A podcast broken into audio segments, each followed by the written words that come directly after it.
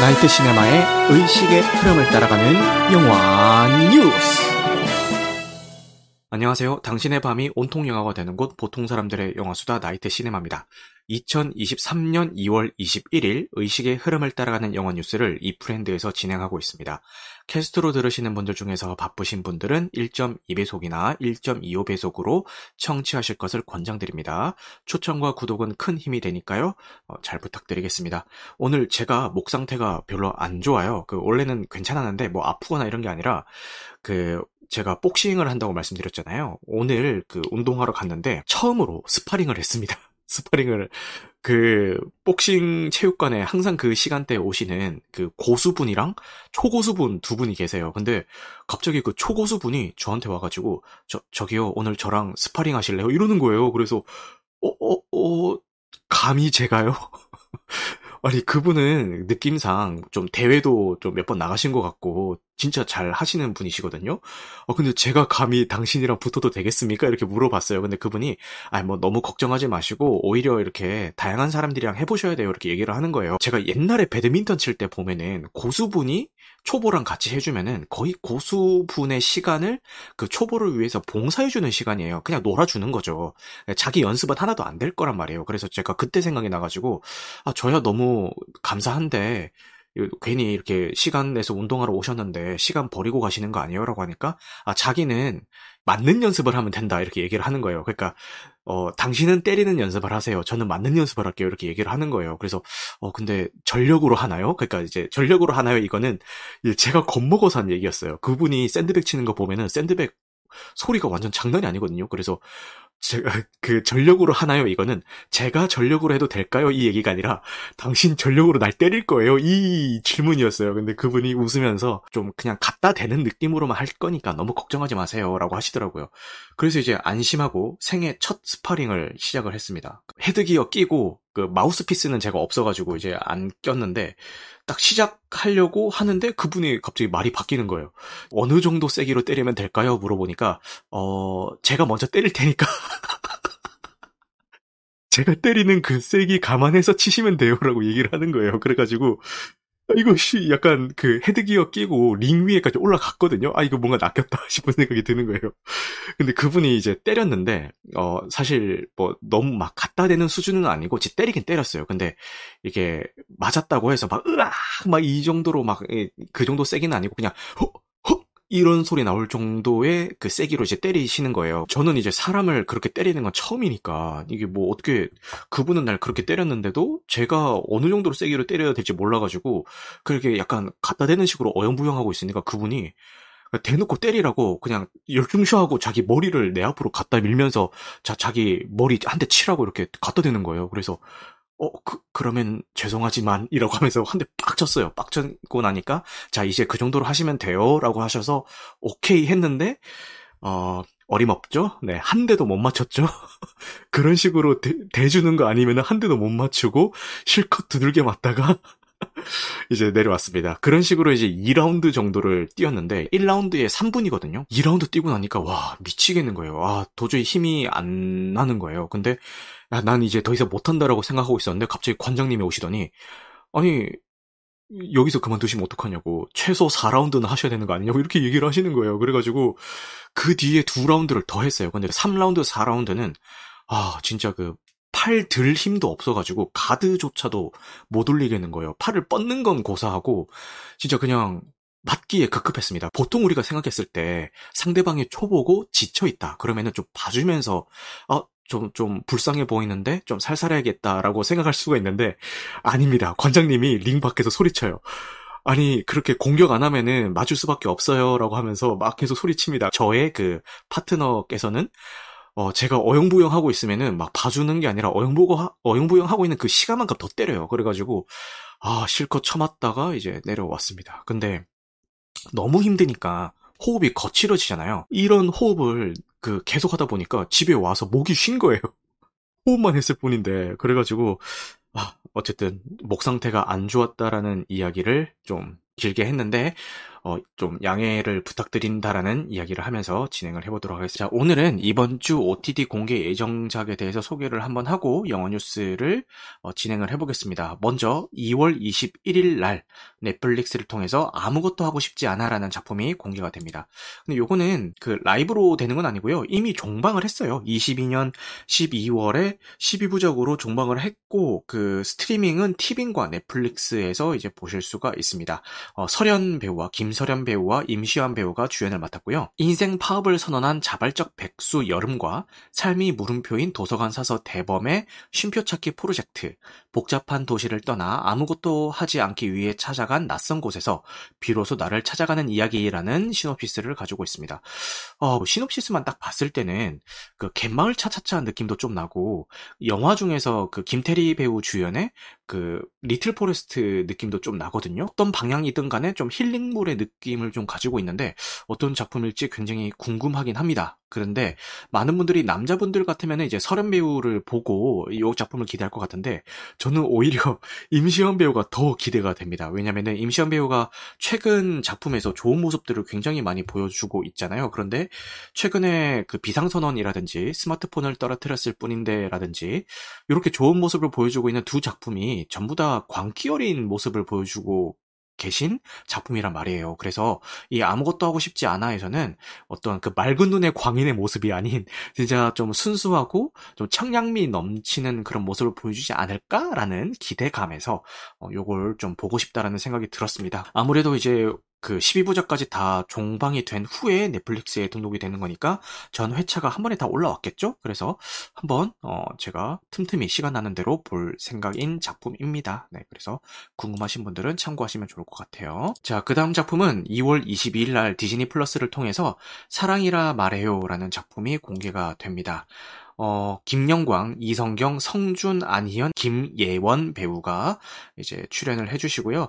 요 배우 라인업만 보면은 청춘 스타들이 다 나오고 있기는 해요. 근데 요거 시놉시스가 하루아침에 가족과 추억이 깃든 집을 뺏기며 복수를 다짐한 여자와 어느 날 갑자기 복수의 대상이 된 남자의 이야기라는 시놉시스를 가지고 있는데 어, 예고편을 보신 분들은 각자 어떻게 느끼셨, 느끼셨을지 모르겠지만 저 같은 경우는 솔직히 말하면 살짝 조금 어, 기대감을 내려놓은 입장입니다. 왜냐면은 제가 이성경 배우를 되게 좋아해요. 좋아하는데 제가 좋아하는 이성경 배우의 모습은 이 드라마의 예고편에서 보여준 되게 어둡고 막 진지하고 막 이런 모습이 아니라 좀 옛날에 역도유정 김복주에서 나왔던 어떤 밝고 좀 긍정적이고 좀 귀여운 그런 이미지를 되게 좋아했어요. 근데 이상하게 이 이성경 배우가 좀 어두운 모습으로 나오는 작품들은 하나같이 좀 정이 안 가더라고요. 그래서 이 작품 역시도 좀 그런 결을 가지고 있는 것 같아가지고 어, 아직 뭐 공개가 된 작품은 아니지만 질에 조금 기대감을 내려놓게 된 요소인 것 같습니다. 근데 배우들이 라인업이 너무 좋기는 해요. 김영환 배우 뭐 말할 필요도 없고 뭐 성준 배우 하, 말할 필요 없죠. 성준 배우 같은 경우는 좀 이따가 소개해드릴 아일랜드에도 이제 빌런 역할로 출연을 해주시고 계시죠. 어, 너무 연기 잘하시는 분이고 안희연 배우라고 하면은 조금 생소하 실 수도 있는데 EXID의 한이라고 하면은 다들 좀 이해를 하시기 쉽겠죠. 이제 한이 배우도 나오고 김예원 배우도 나와 주십니다. 요 스마트폰을 떨어뜨렸을 뿐인데에서도 주인공 친구 역할로 나와 주셨고 그리고 저 같은 경우는 환승연애 환승연애 시리즈에서 이제 패널로 나와 패널로 나와 주셔 가지고 뭐 여러 가지 좋은 이야기들 많이 해 주셔서 좀 눈에 익은 분이시기도 합니다. 네, 그래서 배우들 라인업은 좋으니까요. 아, 근데 좀 작품, 작품 분위기가 전체적으로 좀 어두울 것 같아서 조금 우려는 되는데, 그래도, 어, 한번 많이 관심을 가져보셨으면 좋겠습니다. 네, 그 다음에 공개되는 작품은요, 2월 23일 날 티빙을 통해서 공개되는 1923이라는 작품입니다. 요 드라마인데, 해리슨 포드가 주연이고, 8부작이라고 해서 짧고 굵은 작품이구나, 라는 생각에 대해 기대를 하고 있는데, 요게 그 옐로우스톤이라는 요 작품이 있어요. 요 작품의 스핀오프 작품입니다. 근데 두 번째 그 스핀오프 작품이고 요 옐로우스톤이라는 작품이 파라마운트의 첫 그 오리지널 드라마라고 해요. 그래서 시즌 5까지 제작이 됐고 그 좀 흥행몰이를 한 작품이라고 합니다. 굉장히 흥행한 작품으로 알고 있고요. 요거에 대해 요거에 처음으로 나온 스핀오프 작품이 어 1883 어, 요 작품인데 요게 요 옐로우스톤에 나왔던 주인공들의 증조 할아버지의 시대를 그렸던 작품이라고 합니다. 근데 요 드라마 작품도 히트를 쳤어요. 그 다음에 이제 나온 스핀오프 작품이 1923이라는 작품인데 요거는 옐로우스톤 가족의 할아버지 시대. 그러니까 어, 1883이 증조 할아버지, 1923이 이제 할아버지의 시대를 그린 작품이라고 합니다. 네. 저는 이제 듣는 게 처음인 시리즈이긴 한데 나름 어, 좀 히트를 한 작품이라고 하니까 기대해 보시면 좋을 것 같고요. 요 옐로우스톤이랑 1883 두 작품 모두 다 지금 티빙에서 이제 서비스가 되고 있거든요. 그래서 궁금하신 분들은 이런 거 한번 찾아보시면 좋을 것 같습니다. 네, 그 서부극 좋아하시는 분들은 되게 좋아하실 것 같아요. 어, 그런 생각이 듭니다. 자, 그 다음은 2월 24일 날 티빙에서 공개되는 서진이네라는 예능입니다. 예능이고, 요게 이제 윤식당 다음으로 나오는 건데, 윤여정 배우님께서 그 파친코 시즌2 촬영 일정이랑 겹쳐가지고, 어, 요 서진이네로 이제 급 우회를 한 게 아닌가라는 생각이 듭니다. 어, 그리고 기존에 윤식당에 있었던 그 멤버들이 뭐 그대로 나오는데 한 분이 추가가 됐어요. 누구냐면은 그 BTS의 V가 추가가 됐습니다. 처음에 이름이 김태형이라고 나와가지고 제가 BTS의 V는 알아도 김태형을 몰랐거든요. 어, 요거 논란 될라나? 요거 캐스트에서 편집해야 되나요? 요거 그 BTS를 괜히 이제 건드려가지고 그죠? 어떻게 김 V가 김태형이가 모를 수 있어? 막 이렇게 막 팬들이 찾아오진 않겠죠? 네 어쨌든 김태형이라고 해서 이거 누구야라고 했더니 V더라고요. 그래서 깜짝 놀랐습니다. 네 그래서 야 이거 섭외력 미쳤다라는 생각이 듭니다. 어. 요 서진이네는 멕시코에 있는 있는 바칼라르라는 호숫가 마을에서 이제 영업을 하는 이야기라고 하고 주로 한국에서 사랑받고 있는 분식 요리들을 어, 서비스할 예정이라고 합니다. 여기 보면은 그 오리지널 라면이라고 해서 삼양 라면을 서비스를 하고 불닭볶음면을 서비스를 한다고 합니다. 야 이거 말만 들어도 지금 군침이 고여가지고 침을 꼴깍 삼켰는데 그리고 치즈 떡볶이가 들어가고 여기 튀김이 보이죠. 야, 제가 튀김 중에서 김말이 튀김을 제일 좋아하는데 요 김말이 튀김이 싹 올라가 있고 이 치즈 떡볶이도 떡볶이를 요 치즈가 싹 감싸고 있는 게 미쳤죠. 그리고 떡볶이 떡도 이렇게 저 이렇게 굵은 떡 되게 좋아하거든요. 그러니까 주문할 때 요 굵은 떡을 잘게 썰어서 나오는 거 말고 이 굵은 떡 그대로 통으로 배달이 와가지고 내가 썰어 먹을 수 있게 해주는 떡볶이들 있잖아요. 그걸 되게 좋아해요. 그리고 김밥이랑 유부 그리고 핫도그 이렇게 메뉴들을 서비스하는 것 같습니다. 멕시코에서 과연 이런 메뉴들이 통할지는 모르. 모르겠지만 제가 윤식당 되게 재밌게 봤거든요. 그리고 그 저희 집엔 TV가 없어가지고 그런 분위기를 잘 몰랐는데 저희 처갓집에 가면은 그 TV를 항상 틀어놔요. 약간 ASMR처럼 BGM처럼 TV 소리를 항상 뒤에 깔아놓는데 요 윤식당 방송을 하면은 채널 돌리다가도 거기 딱 멈춰놓고 그냥 편안하게 그렇게 딱 틀어놓더라고요. 그래서 윤식당의 분위기가 되게 무해하고 가족들 다 같이 보기에 전혀 뭐 부담감 없는 뭐 욕설이 나오지도 않고 뭐 폭력성이 있는 것도 아니고 뭐 그런 것 그런 게 아니다 보니까 그 거실에 그냥 틀어놓기에 되게 편안한 그런 작품이었던 것 같아요. 그래서 요 서진인에도 그런 결을 따라가지 않을까라는 생각이 듭니다. 그래서 어, 아무래도 이것도 아마 흥행하겠죠, 당연히. 어, 흥행할 거라는 생각이 듭니다. 저도 챙겨보게 될 것 같고. 네, 마지막으로 소개해드릴 작품은 2월 24일 날 티빙에서 공개되는 아일랜드 시즌2입니다. 시즌2고요. 아, 제가 아일랜드 시즌 1 소개를 할 때도 말씀드렸는데, 저는 아일랜드 만화책, 원작 만화책에 어, 굉장한 팬이었습니다. 집에 단행본도 소장하고 있습니다. 그 당시에 발매됐던 그 책 그대로 소장을 하고 있어요. 그래서 막 책이 바래가지고 막 페이지가 약간 누래진 그런 책인데 버리지 않고 계속 소장하고 있을 정도로 너무너무 좋아하는 작품이에요. 그래서 그 책은 소장용으로 그냥 책꽂이에 꽂아놨고 이거 보고 싶을 때는 또 이북으로 제가 따로 구매를 해놨어요. 그래서 보고 싶을 때는 이북으로 이렇게 보는 작품이긴 한데 당연히 원작의 팬이기 때문에 큰 기대감을 안고 시즌 1을 봤는데 이게 각색을 좀 많이 들어갔더라고요. 근데 각색까지 들어갔으면 참 좋았을 텐데 원작 캐릭터성도 좀 망치는 방향으로 각색이 들어가가지고 너무 실망하면서 봤습니다. 근데 어, 그런 얘기 할 수 있어요. 야, 그러니까 너는 지금 원작 팬이었는데 원작대로 안 가서 실망했다는 거잖아. 그러면 원작 모르고 그냥 이 작품, 이 아일랜드라는 드라마 시리즈로 처음 접하는 사람들은 충분히 재밌게 볼 수 있는 거 아니야? 라는 이야기도 하실 수가 있는데요. 어, 정말 안타깝게도 좀 그런 면에서 호불호가 좀 많이 갈리고 있는 것 같습니다. 그래서 그 뭐 CG도 많이 들어가고 배우진도 짱짱하기 때문에 제작비가 많이 들어간 걸로 알고 있는데 그 투자한 제작비 대비 어떤 효과가 있는지는 잘 모르겠습니다. 네, 그래서 이제 시즌 2가 공개가 된다고 하고요. 어쨌든 저는 뭐 시즌 1은 실망을 했지만 그래도 이 이야기를 대체 어떻게 마무리하는지 보자라는 생각에 뭐 시즌 2가 공개가 되면은 보기는 볼 것 같습니다. 네, 그래요. 요게 그 아무래도 막 주술 나오고 막 그 요게 나오고 막 이러다 보니까 CG 요소가 굉장히 어, 중요할 수밖에 없는 작품이긴 한데 요 시즌 1이 공개가 됐을 때 그 CG가 많이 들어가는 액션씬은 사람들이 무슨 그 모바일 게임 광고 보는 것 같다라고 뭐 엄청 디스하기도 했었죠. 그럼에도 불구하고 뭐 재밌게 보신 분들도 계시니까요. 이번 주 OTT 공개 예정작 소개는 여기까지 마치고요. 네, 어떤 영화 뉴스들이 있었는지에 대해서 한번 훑어보고 지나가 보도록 하겠습니다. 먼저 슬램덩크가 지나갔더니 스즈메의 문단속이 온다라는 기사이고요.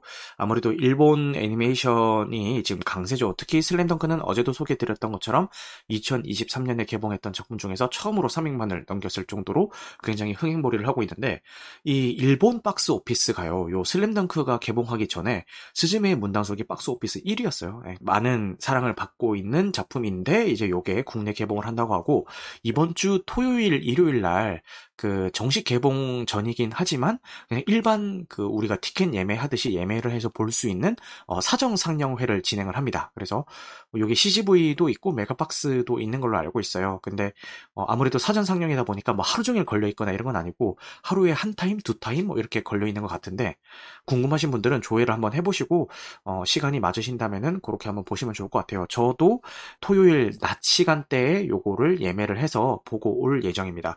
근데 원래는 제가 이렇게 주말 낮 시간대를 제 개인 시간으로 뺀다는 거를 상상도 할 수가 없었습니다. 왜냐면은 그 시간은 이제 가족이랑 보내야 되는 시간이기 때문에 그 상상도 할 수가 없었는데 요즘 애가 이제 뭐 예배 초등학생이다 뭐다 해가지고 뭐 수학이랑 영어랑 뭐 한자랑 뭐 이런 거 막 이제 집에서 와이프가 가정교육을 하고 있는데 참고로 와이프가 이제 그 동네에서는 나름 유명한 수학과의 선생님이어서 나름 쏠쏠하게 벌었다고 합니다. 네, 수학과 출신이거든요. 그래서 저희 애 교육을 와이프가 전담해서 이렇게 하고 있는데 그 솔직히 그 둘이서 공부하고 있으면 제가 할 게 없어요 집에서. 근데 와이프가 이럴 거면은 그냥 어, 낮 시간대 영화 한편 보고 와 이러는 거예요 지난주 말이야 근데 어? 그래? 근데 지금 내가 극장에서 볼 건 없고 차라리 지금 이 영화 한 편 보고 와라는 이 이야기를 내가 다음 주에 써도 될까라고 하니까 어, 뭐 그래 뭐 이러는 거예요. 그래서 제가 흔쾌히 요거 스즈메 문단 속의 그 사전 상영회를 볼 수 있게 되었다라는 기쁜 소식을 전해드리겠습니다. 원래는 심야로만 보다가 이렇게 낮 시간대에 혼자 극장에 간다고 하니까 정말 감개가 무량하네요.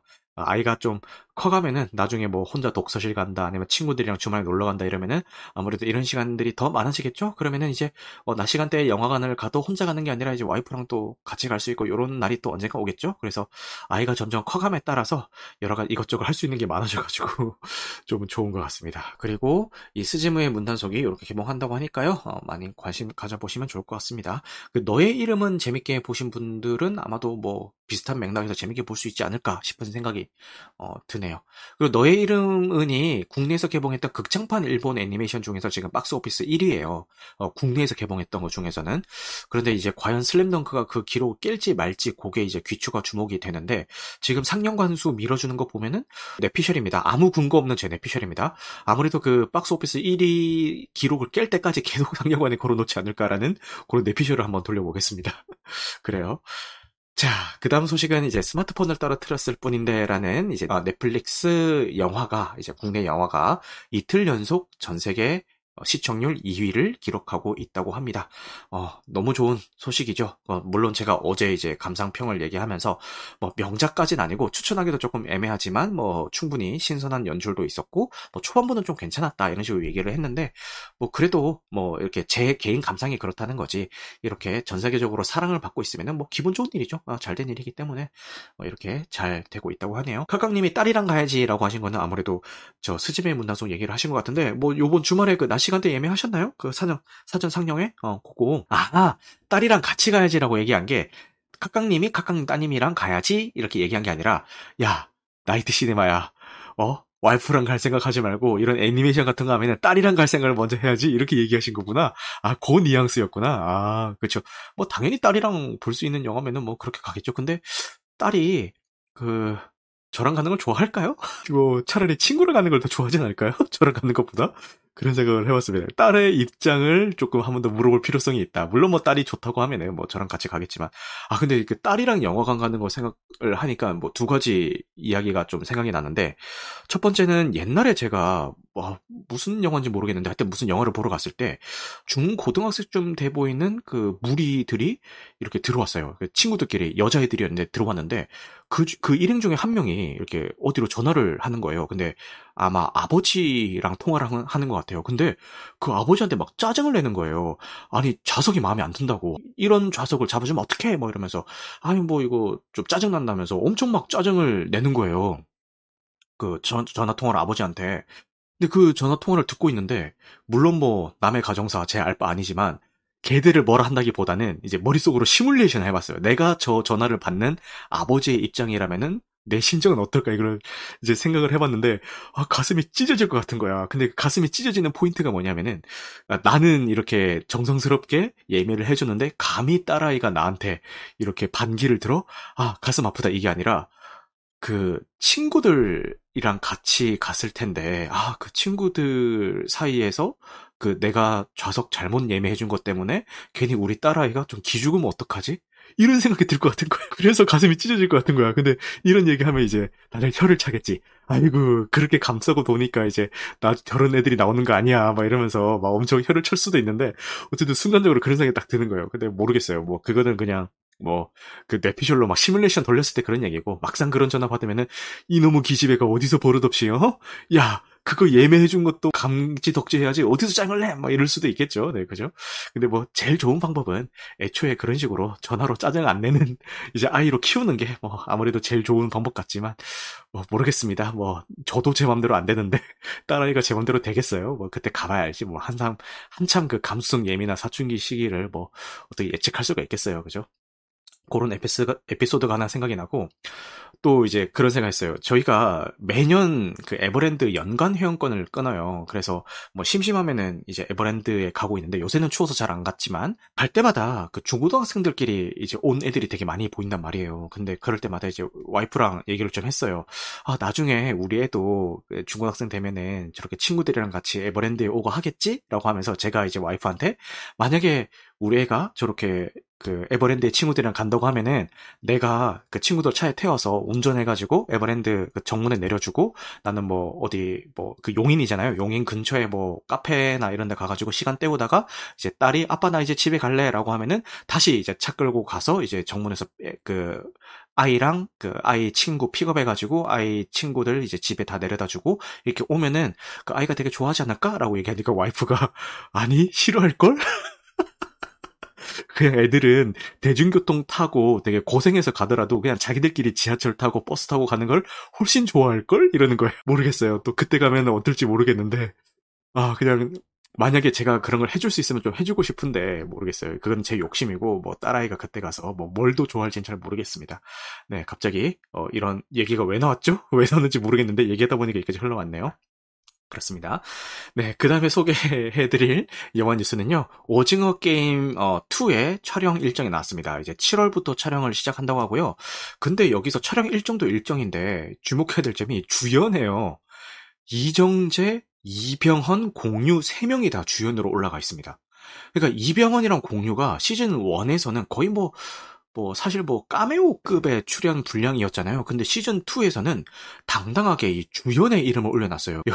촬영 일정은 7월부터라고 합니다. 공개 예정은 2024년이라고 하고요. 제작비가 천억 원입니다. 천억 원. 와, 천억 원. 야, 어마어마하죠. 제작비가 천억 원입니다. 와, 네. 이 천억 원이라는 게 배우들의 개런티를 제외한 제작 비용이 천억 원 규모이고요. 배우들의 개런티는 뭐 일일이 다 밝혀진 건 아니지만 이정재 배우의 개런티가 그러니까 전체 10억이 아니라 회당 10억에 달하는 개런티를 이정재 배우가 받는다고 합니다. 와 미쳤죠. 근데 어 뭐 받을만 하지 않나라는 생각도 들어요. 그러니까 이 오징어 게임 1편이 그냥 흥행을 한 것도 아니고 이 넷플릭스를 그 먹여 살릴 정도의 어떤 초대박 메가 히트를 쳤잖아요. 글로벌 히트를 쳤잖아요. 어, 이 정도면은 넷플릭스에서도 어, 당연히 이 오징어 게임 후속이 나온다고 했을 때 이 정도 투자는 당연히 어, 해주지 않을까라는 생각이 들면서 시즌 1에 어떤 포스가 있었기 때문에 이렇게 높은 제작비가 측정이 된 거 아닌가 싶고요. 아무래도 이 황동혁 감독님은 굉장히 스트레스를 많이 받고 계실 것 같아요. 왜냐면은 그러니까 엔간, 엔간히 흥행했어야지. 그러니까 사람들의 기대치가 아 이게 뭐 장난이 아닐 거잖아요. 그래서 야 과연 시즌 2는 어떻게 만들어야 그러니까 전작만큼만 해도 이제 되게 힘든 건데 아, 이 전작 이상의 뭔가를 해내야 된다는 부담감이 좀 있지 않을까라는 생각이 듭니다. 그래서 이 감독님뿐만 아니라 이 제작진들이 굉장한 굉장한 스트레스에 시달리고 있을 것 같은데 이 작품 어떻게 뽑힐지 한번 귀추를 주목을 해봅시다. 네.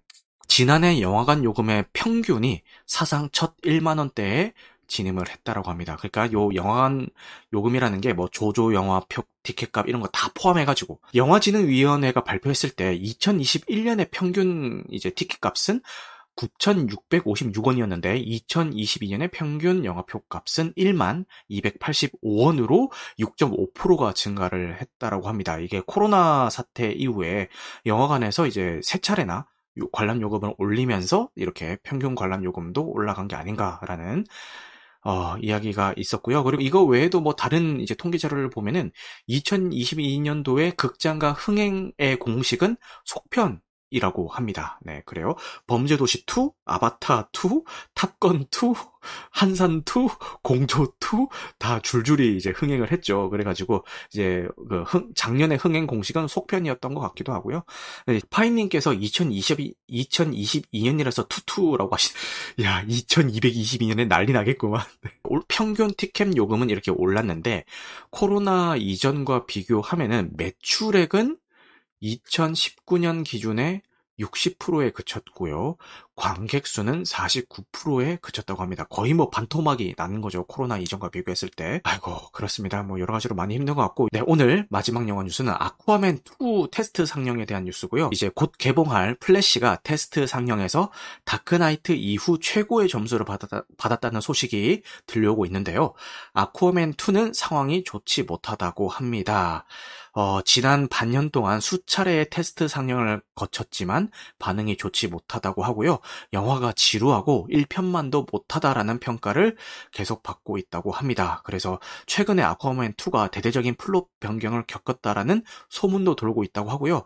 아무래도 요, 요, 요 분, 제가 엠버 허드, 요 분이 아, 좀 심각한 그 개인 이슈에 이제 휘말리다 보니까 그것도 뭐 좀 큰 작용을 하지 않았나 싶기도 하고, 뭐 여러 가지로 여러 가지로 좀 안타깝네요. 근데 아쿠아맨 1편도 많은 분들이 좀 혹평을 하시는 분도 계시는데 저는 너무 재밌게 봤거든요. 아쿠아맨 1편. 그리고 저는 심해 전투를 묘사한 작품 중에서는 어 이것만큼 지금까지도 이것만큼 묘사한 작품이 있나 싶을 정도로 어, 너무 잘 어, 봤던 것 같아요. 그래서 아쿠아맨 2편도 혼자서 이렇게 좀 기대를 하고 있었는데 이렇게 내부 테스트 상영 결과가 안 좋다라고 하니까 어, 개인적으로 조금 좀 씁쓸하네요. 그죠? 음. 어, 떻게 오늘 제가 목 상태도 안 좋고 좀 운동을 너무 격하게 하고 와가지고 지금 컨디션도 안 좋아요. 지금 너무 졸려요. 졸려가지고 제가 어떤 말을 했는지도 잘 모르겠고 막 되게 횡설수설한 것 같은데 그럼에도 불구하고 지금 이렇게 늦은 시간까지 남아주신 분들 모두 모두 사랑합니다. 너무너무 감사하고요.